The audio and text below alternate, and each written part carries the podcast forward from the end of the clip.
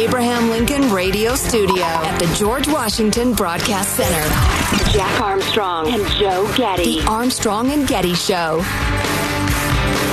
None of this is about supporting life. What this is about is controlling women's bodies and controlling people who are not cisgender men. This is about making sure that someone like me as a woman or any menstruating person in this country cannot make decisions over their own body. I'm sorry, did I say congresswoman? I meant Congress menstruating person, because apparently we're no longer allowed to say women. Wow. That was A O C in the first clip there. And Candace Owens commenting on it. So A O C making the argument that people that are pro-life, they don't care about the unborn. What they want to do is control women. What are well, you not talking women, about? Menstruating persons. Sorry, menstruating persons. Yeah. Well, so the menstruating persons thing got the headline, and right. It got my attention. I hadn't even, like, listened to the context, which is just moronic. That is not what pro-life people, like, get to the point, emotional point of crying about. It's not because they want to control women's bodies. It's because they believe there's a baby in there. You idiot. You're an idiot well, if they, you believe they that. Can't, they can't address that argument, though. What, what are you going to say? Well, the gal gets a say and the baby's got to die. What, what are you going to say? That's a good point. So they, they make it about something else. That's a decent point right there. Well, and listen, I'm I'm where most Americans are. I, you know, I, I understand that a forced or forbidden medical procedure by the government is a pretty loathsome thing. And so if a woman in the early days of the pregnancy wants to end it, I don't like it at all. I'm extremely uncomfortable with it. But I understand that where society is, that that's going to be permitted. But once the child has taken shape and form and senses pain and the rest of it, no, sorry, it's not about controlling women. Ask me how well I control women. Not very well. Never had, never had any luck at the game.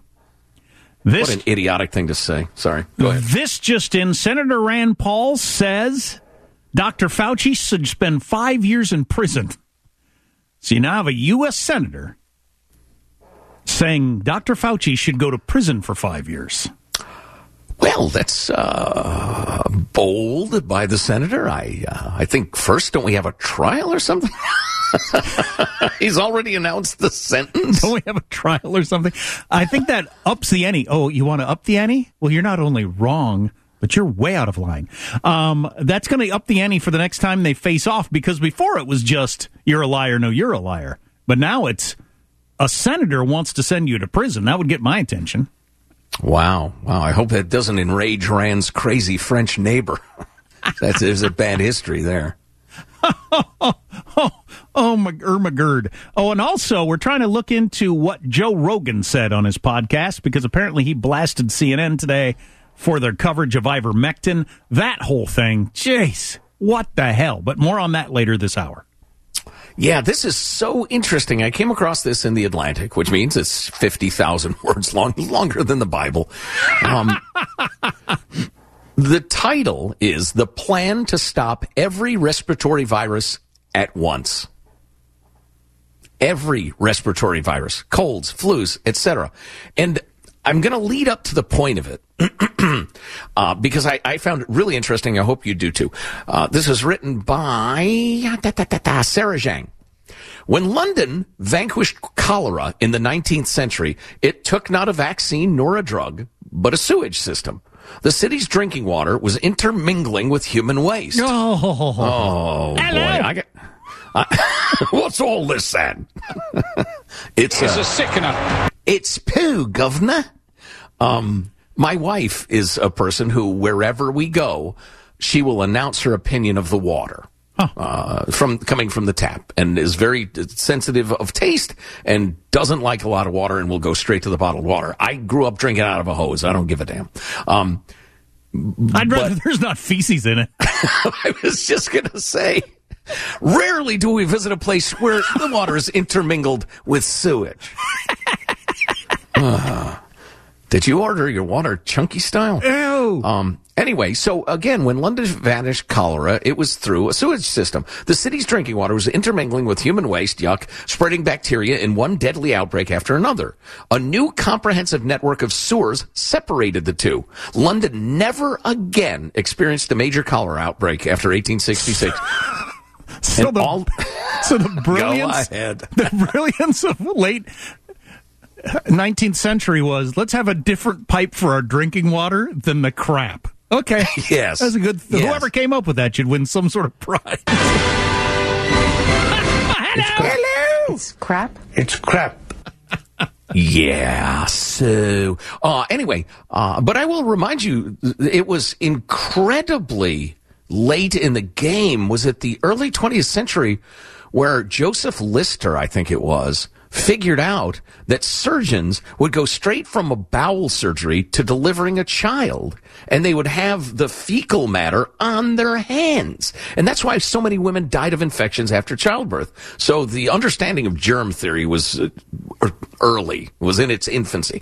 But the article goes on to say, all that was needed to, you know, prevent the cholera outbreaks was three hundred eighteen million bricks, twenty-three million cubic feet of concrete, and a major reengineering of the urban landscape.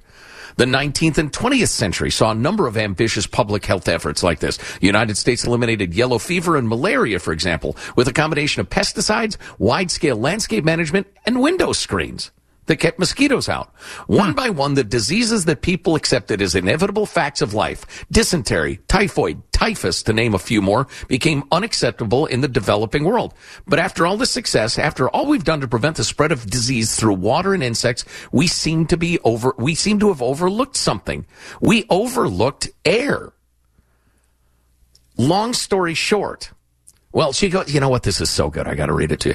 This turned out to have devastating consequences for the beginning of the coronavirus pandemic. The original dogma, you remember, was that the novel coronavirus spread like the flu through droplets that quickly fell out of the air. We didn't need ventilation or masks. We needed to wash our hands all the time and disinfect everything we touched. But a year and a half of evidence has made it clear that the tiny virus-laden particles indeed linger in the air of poorly ventilated areas. Outdoors is safer than in. A single infected person can super spread in an unventilated area. If we're to live with this coronavirus forever, as seems very likely, some scientists are now pushing us to reimagine building ventilation and to clean up indoor air. We don't drink contaminated water. Why do we tolerate breathing contaminated air? This is pretty interesting. I wasn't expecting it to uh, like change my mind on anything, but yeah, that makes some good sense. Yeah, we now understand disease so much better and how it travels through the air, just like it traveled through the crappy, poopy, pee-filled drinking water of London. It's that obvious. Wow, you think someday people will look back and laugh at, yeah, they, and they would just circulate the air. So anybody who had a flu or a cold, they just sucked that air out of their office and sent it over to the other office. Can you believe that? Right, and people might mutter at the sick person being in the office, but nobody did anything about it. And this article, again, it's The Atlantic, so it's long. It goes into the science of the the, the droplets and how they circulate. They uh, they stay in the air. How much you breathe in a single hour. How much air is exchanged by people over and over and over again. And and again, the long story short is we need to have serious investments in ventilation uh, systems. And with the U V rays and the HEPA filters and the rest of it, it's the modern sewer. I thought that was pretty compelling. Yeah. Now, I'm sure the Biden administration will announce that they're going to spend thirty trillion dollars on it, and most of that will just go to cronies and be wasteful and way more expensive than if it was done efficiently by the private sector, but it's worth thinking about. My only hesitation on that idea is uh, we don't know what the way the human body works well enough to know what diseases we need to get on a regular basis to stay healthy. I mean, we can't we can't purify our lives, or we've or we've found out that that's a net negative. Right. It's a great point. Yeah. That whole idea that kids that grow up on farms uh, have better immune systems than kids grow up in the city because they're around more dirt and goo and various things like that. Um, yeah. So I don't know. That's the only caveat I have to that discussion. Yeah, societies where kids, you know, live like on a dirt floor, and then the goat comes into the house and poos, and the rest of it. A little like your house, actually. Um, but the, the uh, you're the only person I've ever known who has an indoor goat. Anyway, uh, but those societies where the kids grow up like that, allergies are unknown. So So this got a lot of attention yesterday. We're going to play some of it for you coming back. Um, the first host of Blue's Clues addressed his grown viewers twenty years after his abrupt departure from the show Blue's Clues. And we'll play some of that for you. It had people crying all across America yesterday. That's on the way. Armstrong and Getty.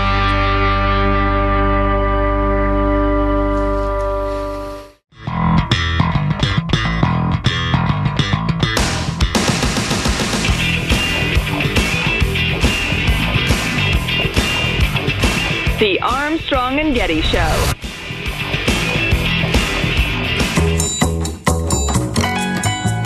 Come on in. What did you say? A clue, a clue. You see a clue? We see a clue. Another Blue's Clues day. Hooray. Do you want to play? Blue's Clues. Count to three. One, two, three. Clap your hands. Oh, boy. I'm not, I'm not going to be able to make it through this segment. So if you either grew up with it yourself, like Alex in the newsroom, you said you grew up like watching Blue's Clues yourself, right? Yes, I did. Yeah, so you're of the generation that actually was a kid when it was brand new.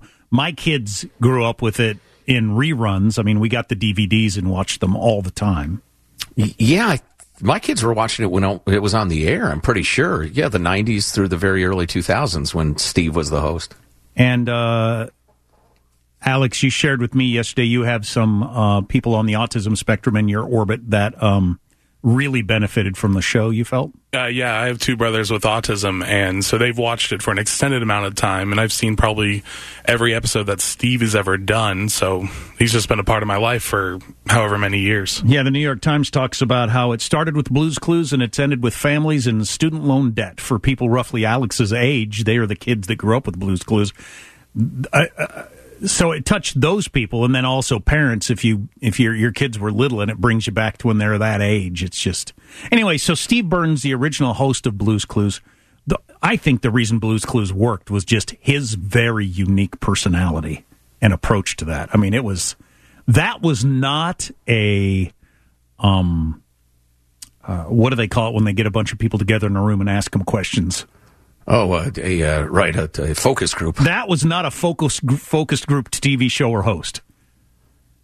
Um, yeah, his his manner was so interesting, so laid back, so calm, yeah. so so opposite of every other kid show that exists. Anyway, he he he was huge, and Blue's Clues was huge, and I don't know how much money he made off of it. I haven't seen that anywhere. I know he was in a in a in a, uh, a a punk band, and he was trying to make a go of it as a as, as an artist in New York City. And he saw um, they were doing auditions for this kid show, and he thought, "Why the hell not?" And he went and tried it, and they liked him, and that's how he ended up on Blue's Clues, kind of just random. But then he abruptly quit. And uh, my kids remember when it transitioned over to Joe. Who Joe was fine, but it wasn't the same. Joe was fine. Wasn't the he same was as no Steve. Steve. No, uh, but no. Steve, he quit to go to college, by the way. Yeah, and that's what he said on the show. Mm-hmm. Um, uh, and uh, Steve came out yesterday, twenty years later, with uh, a couple-minute statement that had uh, adults of all ages crying yesterday. So let's take a listen. Hi. You got a second? Okay. You remember how when we were younger we used to um, run around and hang out with Blue and find clues and talk to Mister Salt, freak out about the mail and do all the fun stuff? And then one day I was like, oh, hey, guess what? Big news. I'm leaving. Uh, this is my brother Joe. He's your new best friend. And then I got on a bus and I left. And we didn't see each other for like a really long time. Can we just talk about that? Great. Because I, I realized that, that that was kind of abrupt. Um, I just kind of got up and went to college. And uh, that was really challenging, by the way, but great because I got to use my mind and take a step at a time. And now I literally am doing many of the things that I wanted to do. And then look at you and look at all you have done and all you have accomplished in all that time. And it just it's just so amazing.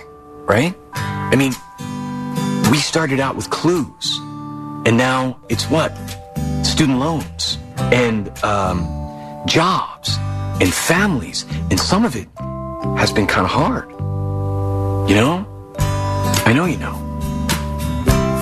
And I wanted to tell you that I, I really couldn't have done all of that without your help. And in fact, all the help that you helped me with when we were younger is still helping me today, right now. And that's super cool. I guess I just wanted to say that after all these years, I never forgot you. Ever. And I'm super glad we're still friends. Thanks for listening. You look great, by the way. Whatever it is you're doing, it's working. So I'm a little confused. He's, he, he seems to recognize that his audience is now in their twenties or thirties, mm. but still talking to them like they're four years old. Well, he was still doing him. Still doing him. He was, he was, he was the host of Blue's Clues. So you don't want him sitting in a chair with a cigarette and a glass of bourbon. We started with clues, now it's effing college loans. No, no, no. That's, that, it wouldn't have made everybody cry if he'd done that. It was our buddy Steve back.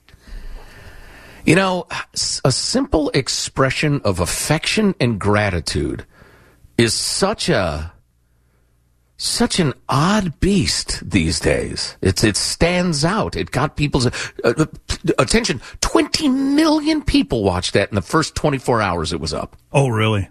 Yeah. I don't doubt it. I'm going to play it for my kids today. Yeah. Hey, it looks like the mail's come. Let's go see what we got. It was so not SpongeBob SquarePants, just in terms of the, the franticness, the energy, and everything like that. That's one of the things I liked about it. Having my kids sit there and watch that at that pace and everything like that, I really enjoyed. Well, and it was so clearly what kids need. I wonder, that's nice. I, I don't think that's, that's sweet. You don't run into sweet that much lately. Yeah, I don't think that's been explored enough. The fact that it was quiet and sweet and not snarky, and with no mean-spiritedness. There's a there's an uh, article in the Atlantic or New Yorker today about Nate, Nate Bargatze, this comedian that I love, the nicest comedian in the world. And his stuff is all positive, and it's not snarky or this is what's stupid or this is what I hate. And just there's there's a there's a market for that. There's a hunger for that. Well, and I'll point out that Blue's Clues was very Fred Rogers-esque. Yeah, Mister Rogers-esque. Sure. Completely different generation living in a completely different world, and kids loved it. It's what kids need. And maybe adults. And maybe adults, yeah. I would agree. I would agree. Show meeting. We're going to have a more Blues Cluesian tone to the show starting next segment. There'll be more l- little songs and dances that go with each segment. Armstrong and Getty.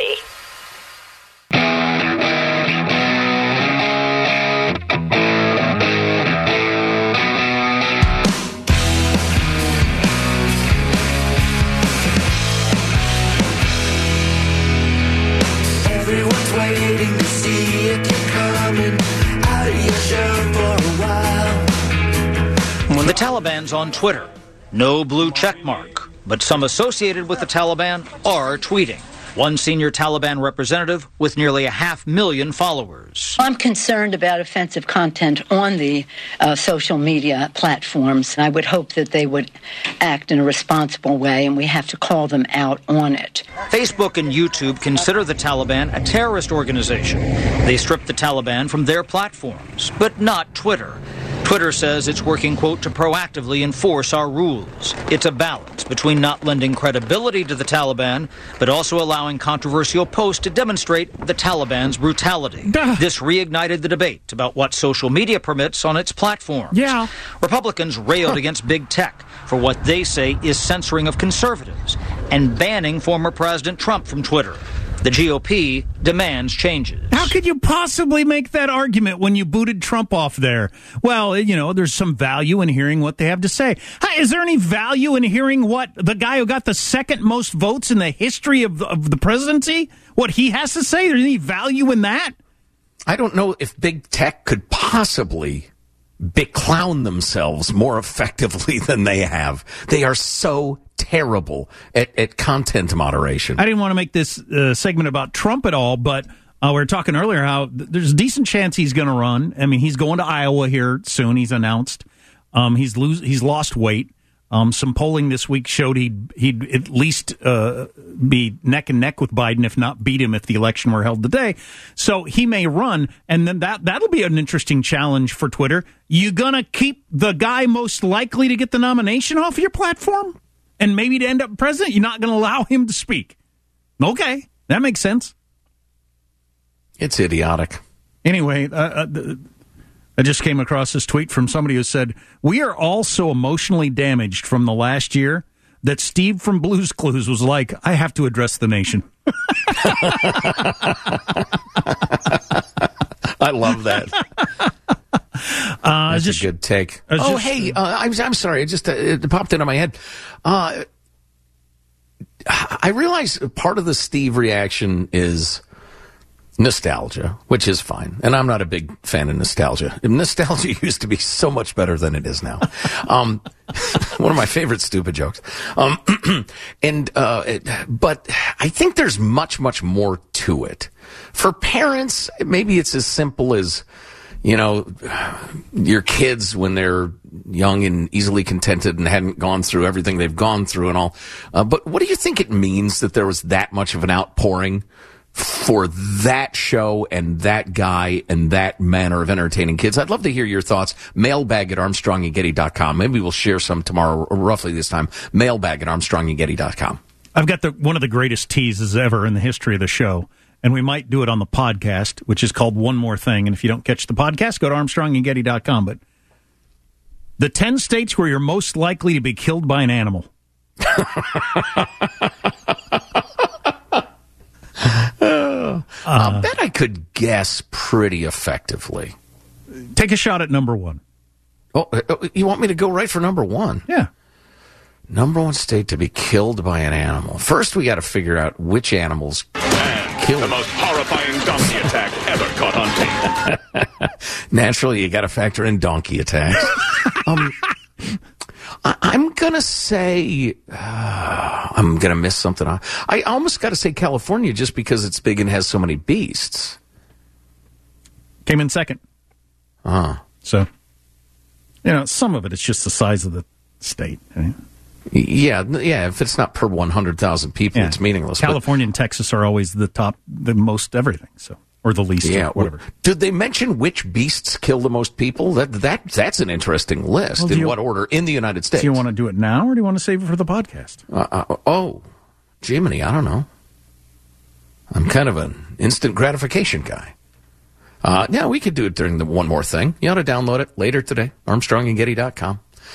You know, that's a good story, but it's it's more being mad. I don't want to be mad. Maybe no. It's Steve from Blue's Clues has changed my mood, but I'm tired of outrage. Yeah, I wanted to mention this. Um,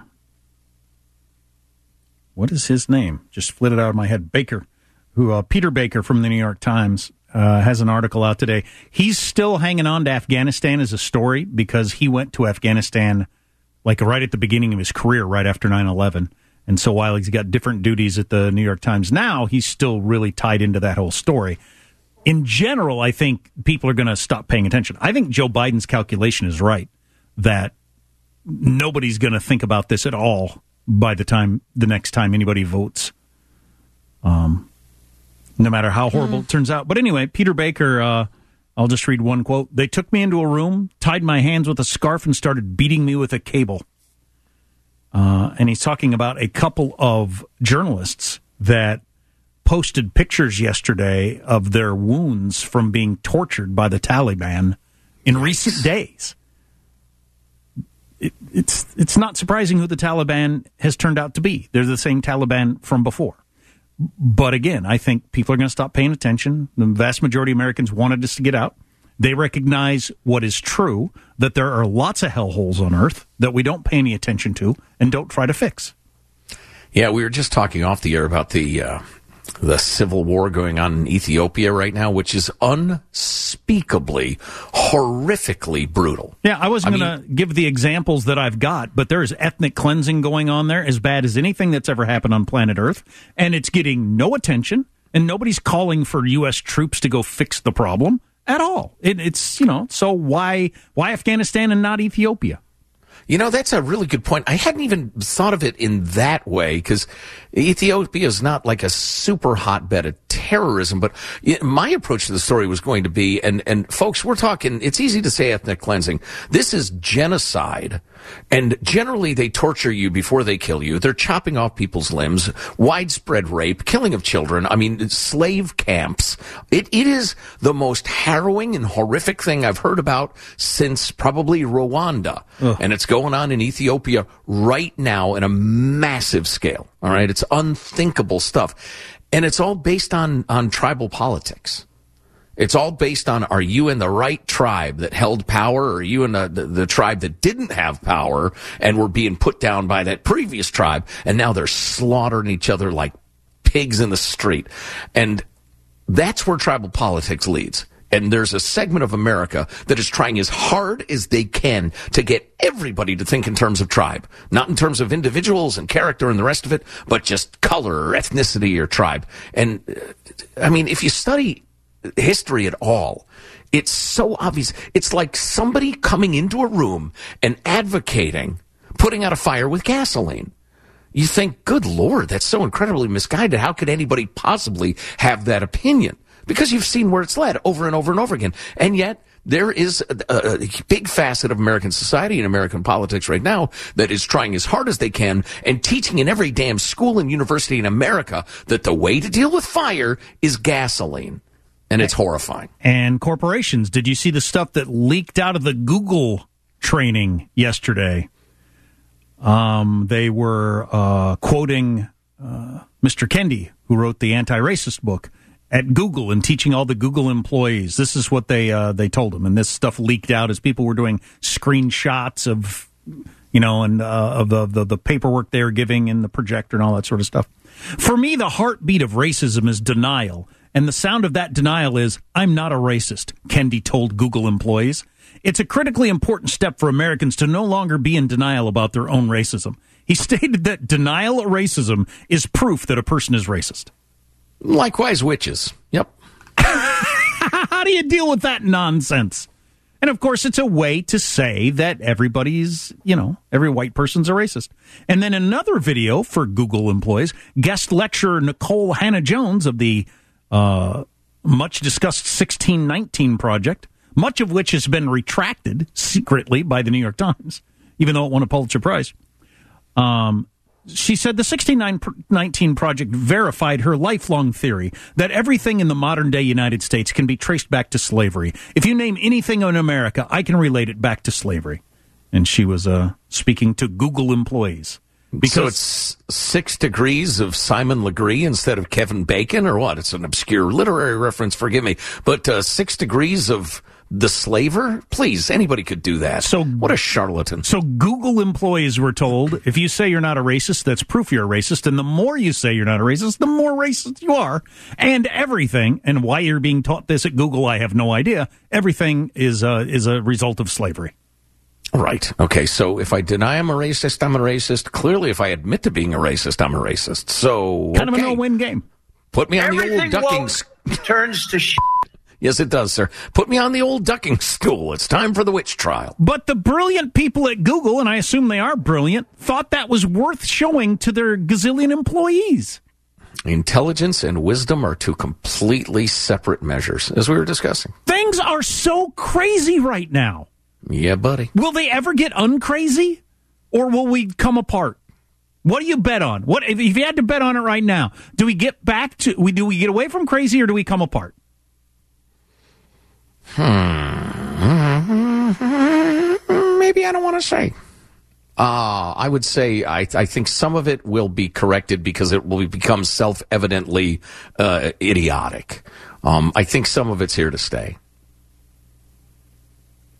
Sorry, really unsatisfying answer. I'd say. Do you know anything about talk radio? Uh, apparently not. You got to say something strong and declarative. I don't want to be eaten by an animal. Oh, I might. I think we're going to do that for the podcast for one more. Oh, that's thing. right. That's right. That's right. I'm sorry. I want I'm to sorry. rejoin the ridiculous coverage of ivermectin.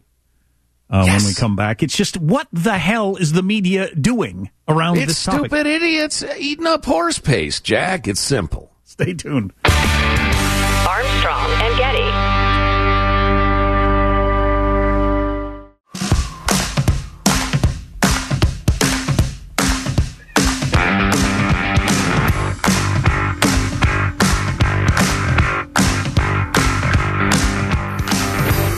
The Armstrong and Getty Show. There are a lot of leaders in a lot of states. Uh, we talked about southern states yesterday uh, that have stepped out and told people stop being crazy. Um, and, and they're still going to the, the feed stores and getting oh, you know, ivermectin. Can you believe, like, Come Joe on. Rogan? Hey, yeah, he's he, he eating eating uh, dewormers for Why cows. Would he do that? Yeah, he, Joe, Joe Rogan, who contracted COVID, oh. recovered from COVID, and attributed mm. his recovery to ivermectin. Oh, come on, which is the did he really de- do that? Yeah, he was talking about that on his podcast.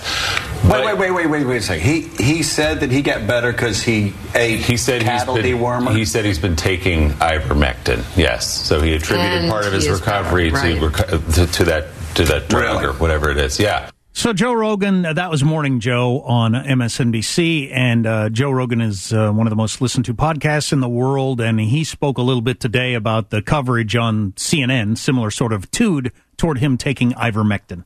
Do I have to sue C N N? They're making shit up. They keep saying I'm taking horse dewormer. I literally got it from a doctor. It's an American company. Mm-hmm. It's uh, it, they won the Nobel Prize in two thousand fifteen for use in human beings. Yeah. And C N N is saying I'm taking horse dewormer. Yeah, what? So well, they must know that the, that's a lie. Well, there's a lot of people saying it, right? But a lot of people can say it. Okay, like yeah. the internet says it. Who cares? Sure, but, but C N N is saying it. Quickly. They tr- try to make it seem as if like uh, I'm doing some wacky shit that's completely ineffective. And right. C N N was saying that I'm a distributor of misinformation. Yeah.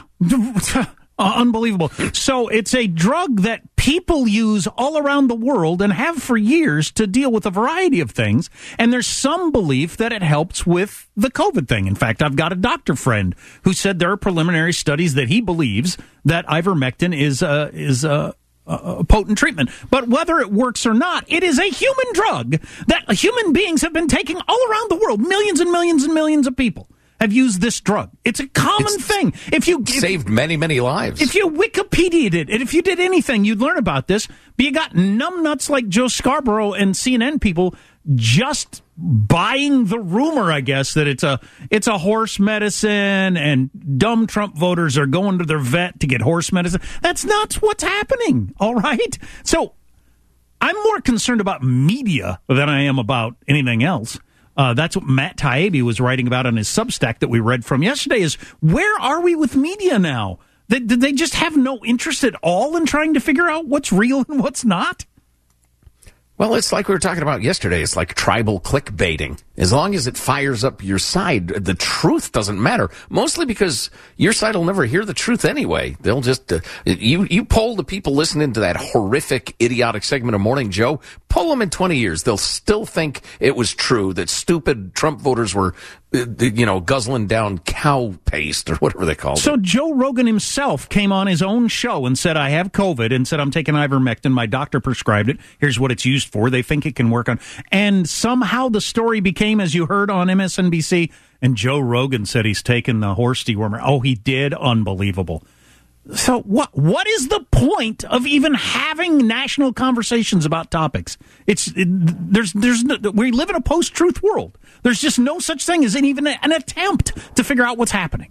Yeah, no, it's amazing. By the way, in case you're wondering, ivermectin had some promising early results against the virus in smaller and observational studies. Still hasn't aced a major trial, um, but there uh, there are several going on right now. But it's not. It is not idiots wolfing down horse dewormer. And it's not clearly lunacy to give it a whirl. No, of um, course now, not. There are major trials going on. Now, there's some belief, and I, I don't know about this part, that... Um, the government was hesitant to approve any other drugs because part of the whole emergency use thing is you have to uh, you have to be in a situation where there are no alternatives. You can't have an emergency use drug like ah. the Moderna, the Pfizer, if there are other alternatives. So they can't allow anything to be an alternative, or it would blow up the whole emergency use thing. Oh, we didn't have uh, time for known lunatic Alex Jones's take on ivermectin. Too bad. Known lunatic. Final thoughts with Armstrong and Getty. I, I don't know what that is, but it's somewhat amusing. Here's your host for Final Thoughts, Joe Getty. How about a final thought from everybody on the crew? Wouldn't that be delightful? Let's begin with Michelangelo, our technical director. Michael. Hi there. I'm Michael. It's been twenty years since we've talked. You're the audience of that weekend religious program that I ran. I've never forgotten you. I'm in a better place, and I hope you are too. Nice. Well done. Young Alex, the Blues Clues fan in the crew, is uh, with us for a final thought. Alex? You know, I have a buddy who works on Broadway, and he knows the current host of Blues Clues, and he says he's a nice guy, and I hope he is for the kids' sake, but nothing can hold a stick to those Steve episodes. No, it's all about Steve. Well, and I just got an email that Blue's Clues is now fully woke, so one more thing has been ruined. Uh, Jack, a final thought for us? You know what woke means? It means you're a loser. That's hilarious. Blue's Clues has been ro- ruined by wokeness. I might have to tune in just to see what it's all about now. Funny. Uh, my final thought, was that your final thought? It might as well be.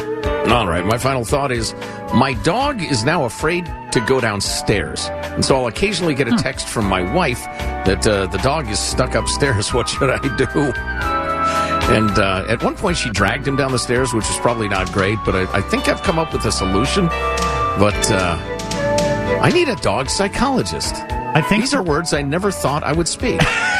You need to get one of those chairs that takes you up and down the stairs. You're going to need it soon enough anyway, so you might as well sure. get one for the dog. I have a neurotic dog. So, do you have any idea why? Is it is it like it hurts his legs, or does he think somebody's down there? Or? No, no, I think it's that uh, it's hardwood and they're slippery. Okay. So I've been forced to like purchase chair, or I'm sorry, not chair, uh, uh, step de-slippery Pfizer's uh, at the cost of ten dollars per, and it's rather a long staircase. Joe needs a dog therapist, so go ahead and email us. Armstrong. Sure, amateur theory is more than welcome. Armstrong and Getty wrapping up another grueling four-hour workday. So many people to thank. Go to Armstrong and Getty dot com. Download the podcast to see if you ever miss a segment or an hour. Armstrong and Getty dot com. Get yourself some swag while you're there. Or email us mailbag at Armstrong and Getty dot com. Nobody wants horseworms anyway, so there might be an upside to that. See you tomorrow. God sure. bless America. Pack up your U-Haul. Say goodbye. Hey, hold up, everybody. I'm talking over here.